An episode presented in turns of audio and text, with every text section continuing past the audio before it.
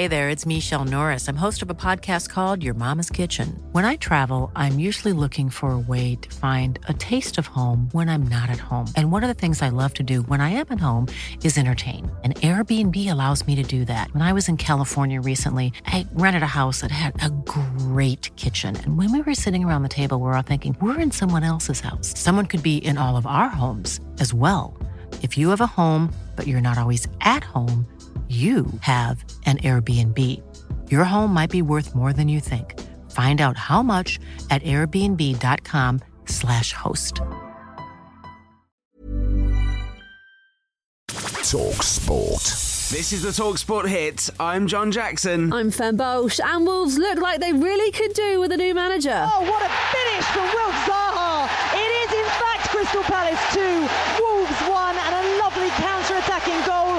And it's Wilf Zaha posturing to the Crystal Palace crowd on this near side. Don't know what the Wolves defence were doing, but they gave him far too much room, and it's Crystal Palace 2, Wolves 1. That's how the game finished, and Palace manager Patrick Vieira told Talksport he was proud of his players for turning it around. I really enjoyed watching the team today. It was a really good team performance. Going 1 0 down at halftime was hard on us, but we find uh, the character to get back in the second half and, uh, and win the game, and we fully deserve that win. Meanwhile, Nottingham Forest moved off the bottom of the table with a point at Brighton. It's finished Brighton nil, Nottingham Forest nil. The home fans really frustrated. They've just seen their team have 19 shots on goal. Although Forest fans will be happy with a point on the road, former Chelsea defender and host of the Sports Bar on Talksport, Jason Cundy, thinks they need more than just draws. They didn't lose tonight. That's not the worst thing in the world, but they've got to start turning those results around and picking up three points. Otherwise, they will be in the bottom three for the rest of the season. Do you think they'll go down?